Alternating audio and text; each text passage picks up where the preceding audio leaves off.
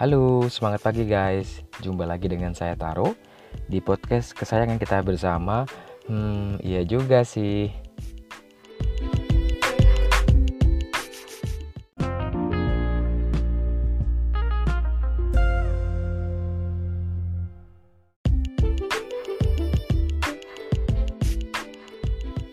Oh ya, minggu lalu kita sudah coba bahas mengenai keterikatan dengan barang yang dibeli ya. Uh, kemarin kita sudah coba uh, bedah bagaimana sih perusahaan bisa uh, meningkatkan engagement dengan pelanggannya melalui mengajak pelanggan untuk ikut dalam bikin produknya. Nah, minggu ini kita mau bikin apa ya? Teman-teman di sini pernah gak sih pergi ke mall kemudian teman-teman mau beli barang misalkan baju ya kita sudah milih-milih. Di situ ada satu dua tiga jenis baju yang mungkin kita akan beli. Uh, tetapi karena keperluannya cuma satu atau mungkin dananya cuma satu ya akhirnya kita beli salah satu saja. Pada saat kita sudah beli pas keluar dari mall terus terlintas di pikiran kita kenapa nggak beli yang tadi ya yang warna merah misalkan. Ternyata teman-teman belinya warna putih. Kenapa nggak meja yang itu ya yang saya beli ya? Kenapa yang ini? Jadi kayak ngerasa ada sedikit menyesal gitu. Nah kemudian ada fenomena lain juga. Misalkan teman-teman mau beli motor nih ya sudah datang ke dealer A dealer B. Ya dealer A ini mungkin motornya motor sport ya. Mungkin uh, ada yang bisa buat uh, jalan ke gunung misalkan motornya ya mungkin tracker ya.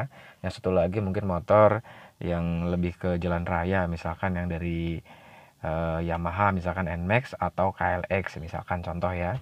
Nah di situ teman-teman sudah milih nih akhirnya beli salah satu ya. Akhirnya beli salah satu katakanlah belinya Nmax nah pada saat uh, sudah beli Nmax ini di rumah teman-teman berpikir kenapa nggak KLX yang saya beli ya. Kenapa beli eh, beli yang Nmax ini ya? Jadi muncul rasa ketidaknyamanan di situ. Nah kali ini kita akan coba bahas mengenai fenomena ini. Kenapa sih kita kalau sudah beli barang justru kadang ngerasa nyesel? Kenapa nggak beli barang yang lain? Gitu. Nah ini fenomena ini saya sebut di podcast kali ini dengan judul uh, ketika kita memilih justru merasa kehilangan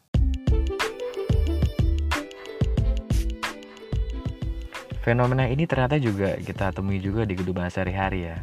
Minggu lalu saya baru ngobrol sama teman saya yang kebingungan ini memilih calon gitu. Dia ada beberapa calon ya dua orang ya, bukan banyak ya, yang akan dipilih untuk lebih serius selanjutnya. Nah, jika mungkin nanti uh, teman saya ini sudah memilih salah satu di antara calonnya ini, ya bisa jadi fenomena ini terjadi juga ya. Artinya kenapa nggak milih yang A malah milih yang B?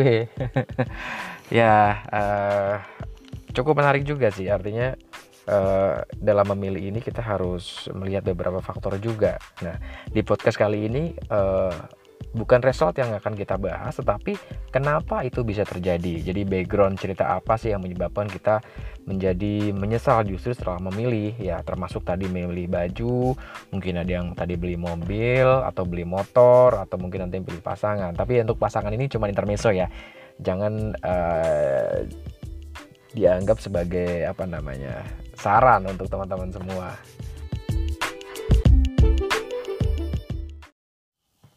Jadi dalam kepemilikan barang ini ada beberapa istilah yang mesti kita ketahui ya teman-teman semua.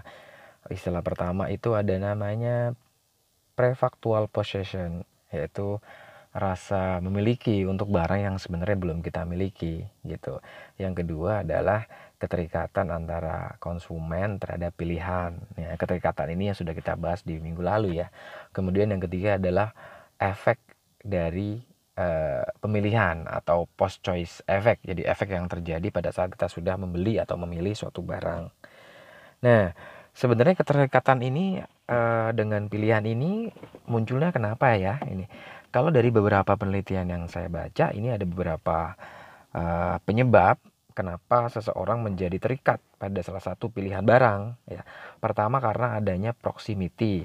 Proximity ini kedekatan ya. Contoh misalkan kita sudah uh, melihat barang dari dekat kita sudah ngelihat fiturnya segala macam ya uh, kita sudah lihat warnanya kita sudah sentuh misalkan kalau motor kita sudah sentuh uh, body motornya kita lihat oh kayaknya cocok nih di pegangan tangan saya gitu atau mungkin sesuai dengan posturnya nah itu juga menjadi menjadikan kedekatan antara calon konsumen dengan barang tersebut. Yang lain adalah adanya prior ownership. Jadi seseorang yang sudah memiliki suatu barang di masa lalu ya biasanya dia akan lebih terikat. Misalkan nih contoh nih orang yang biasa pakai motor Honda ya Honda ya kita sebut merek tapi nggak apa-apa ini kan buat ini aja biar lebih jelas uh, contohnya dia ke depan akan lebih terikat dengan merek tersebut jadi prior ownership ini akan lebih uh, mengikat dan terbawa terus oleh calon pembeli tadi. Kemudian yang ketiga adalah deliberation, ya ini uh, waktu untuk berpikir ya, berpikir, menimbang-nimbang. Jadi kalau waktunya lama biasanya akan menjadi lebih terikat antara konsumen tersebut dengan barangnya. Kemudian yang keempat itu faktor dari hedonis dan uh, utilitarian susah banget ya ngomongnya ya utilitarian. Jadi uh, barang ini dilihat dari uh, faktor hedonis ya kesenangan atau kegunaan atau utilitarian tadi nah bagaimana kita melihat dari dua faktor itu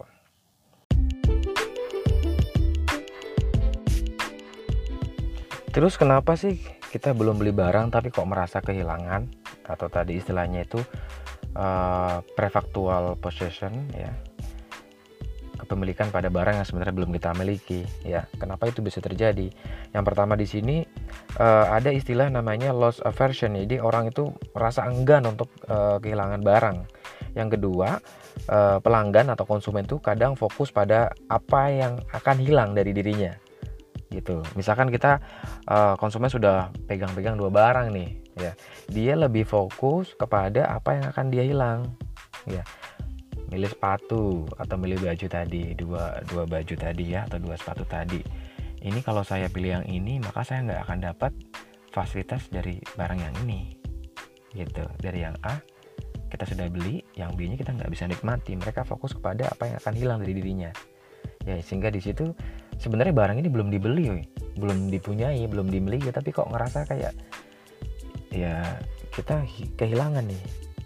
Harusnya kita dapat dua-duanya misalkan gitu ya. Tapi karena beli cuma satu ya jadi ada rasa rasa kehilangan di situ gitu. Nah mekanisme ini uh, menimbulkan rasa tidak nyaman kepada uh, konsumen.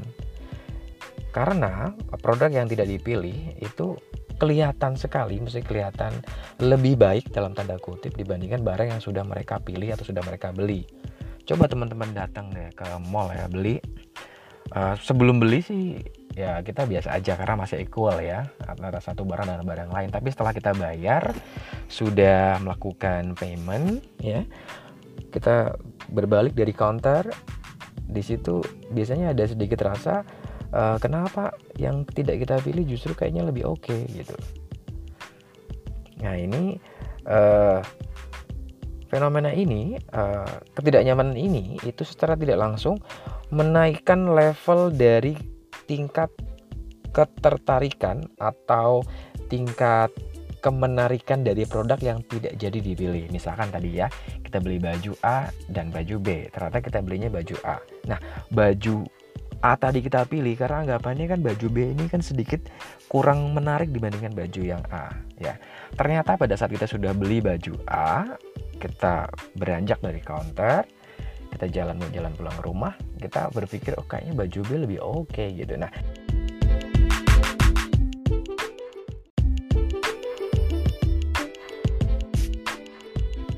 Nah, contoh lain dalam kehidupan nyata terkait dengan fenomena ini itu sering kita temui sebenarnya teman-teman.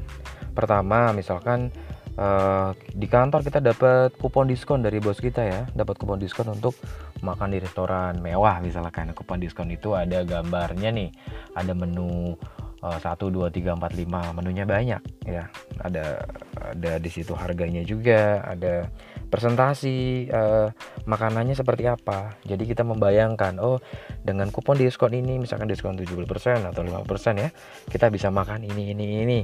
Di situ sudah ada informasi terkait apa yang akan kita beli akan kita makan gitu. Nah, kemudian contoh yang lain juga misalkan teman-teman datang ke uh, suatu uh, pujasera atau food court atau mall atau apa pun ya yang tempat teman-teman beli makanan. kadang kadang-kadang mereka memberikan tester ya, tester makanan ini, makanan sesuatu yang mungkin masih promo atau apa. Nah, pada saat teman-teman mencicipi makanan itu, maka akan dap, uh, akan dapat informasi mengenai makanan tersebut Ya, teman-teman bisa membayangkan tesnya kalau memang enak, kemudian teksturnya, uh, presentasinya segala macam ya. Di situ masuk informasi ke dalam diri teman-teman. Kemudian juga uh, hadiah tiket wisata misalkan. Kantor memberikan hadiah tiket wisata kepada teman-teman semua untuk pergi ke uh, mana ke Bali misalkan ya ke Bali. Nah, di situ ada gambarnya, hotelnya seperti apa, kemudian tempat wisatanya seperti apa teman-teman sudah bisa membayangkan nih oh bakal ngapain di sana gitu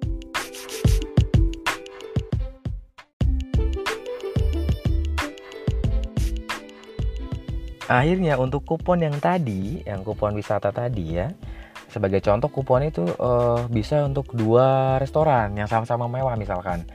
Ada dua restoran mewah yang kita harus pilih ternyata ya dua-duanya sudah dikasih menu tadi dan harus pilih salah satu. Nah, pada saat kita menjatuhkan pilihan untuk salah satu restoran tersebut atau mungkin restorannya sama, tapi makanannya ada beberapa jenis, di saat kita harus memilih salah satu makanan di antara beberapa makanan yang tersaji, maka akan ada perasaan kehilangan untuk pilihan yang lain yang tidak jadi kita ambil.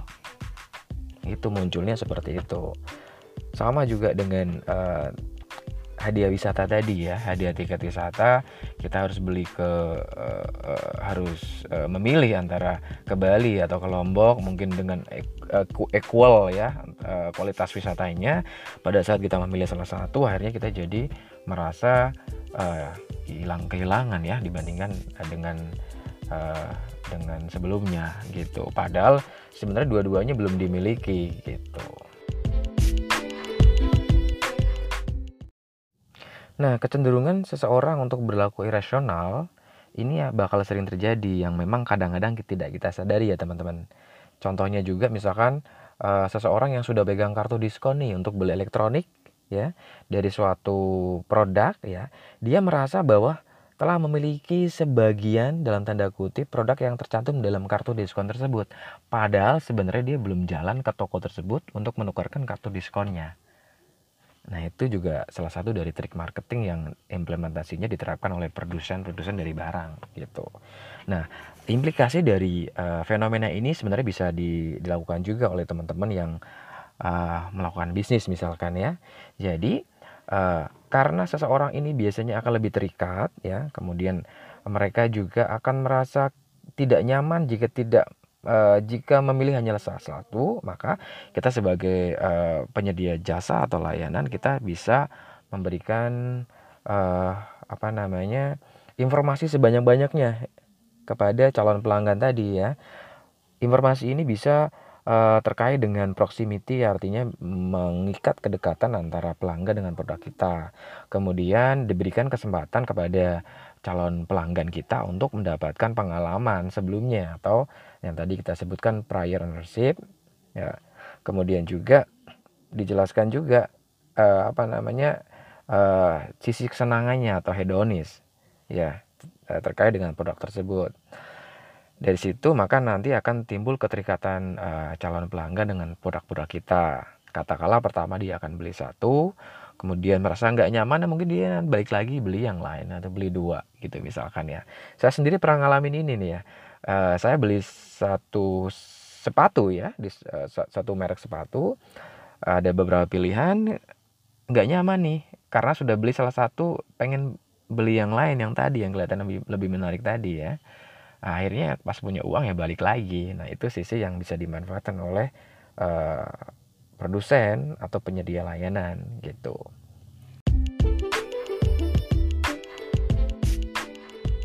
Nah, artikel ini saya kutip dari Ziv Carmen ya di jurnal Consumer uh, Research. Nah, teman-teman nanti bisa baca juga. Saya akan cantumkan linknya di uh, deskripsi podcast ini. Ya, kalau kesimpulan dari uh, yang kita bicarakan tadi di awal, Jadi riset yang dilakukan oleh Ziv Carmon ini sebenarnya memberikan perspektif yang baru ke kepada konsumen ya.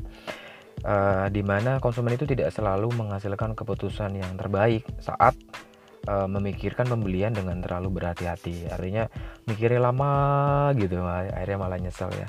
Nah konsumen ini uh, cenderung dia mempertimbangkan aspek kegunaan kalau mikirnya lama ya atau utilitarian dibandingkan dengan kesenangan atau hedonik. Nah, sehingga uh, pemilihan kegunaan ini ya hanya untuk keperluannya aja, tapi sebenarnya untuk efek jangka panjang tingkat kepuasan terhadap pilihan tersebut uh, cenderung rendah dibandingkan dengan memilih secara hedonik. Ini menurut penelitian ini ya, teman-teman boleh beda pendapat juga. Nah, berbeda dengan pendapat umum yang biasanya orang tuh kan berpikir kalau misalkan kita milihnya hati-hati, pasti memberikan kepuasan yang lebih baik. Nah, artikel ini beda nih kesimpulannya. Atau tadi yang kita sudah bicarakan agak beda kesimpulannya.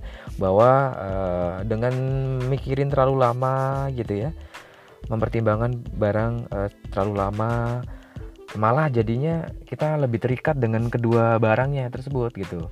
Ada pilih barang A barang B. Kita mikirnya lama banget. Akhirnya kita terikat ke barang A terikat juga ke barang B nah pada saat kita akhirnya milih salah satunya akhirnya kita sudah terlanjur terikat juga ada barang yang lain yang barang B tadi sehingga kita merasa nggak nyaman. Kenapa kita milih cuman A nggak milih nggak milih B juga? Akhirnya jatuhnya dua-duanya. Nah uh, apa namanya kekosongan ini akhirnya dimanfaatkan oleh produsen untuk meraih pelanggan untuk membeli lebih banyak. Nah, singkatnya dari yang kita bahas kali ini, uh, kalau boleh saya simpulkan ya, ya yaitu dengan terlalu banyak mempertimbangkan dan merundingkan saat memilih atau membeli barang, justru membuatmu merasa kehilangan ya, bukannya tambah seneng ya, merasa kehilangan. Atau istilahnya di sini choosing feel like losing ya. Barang yang kita beli kita beli sesuatu justru bikin kita merasa kehilangan sesuatu oke teman-teman semua. Mungkin itu untuk podcast kali ini mudah-mudahan bermanfaat memberikan uh, perspektif baru terhadap teman-teman ya.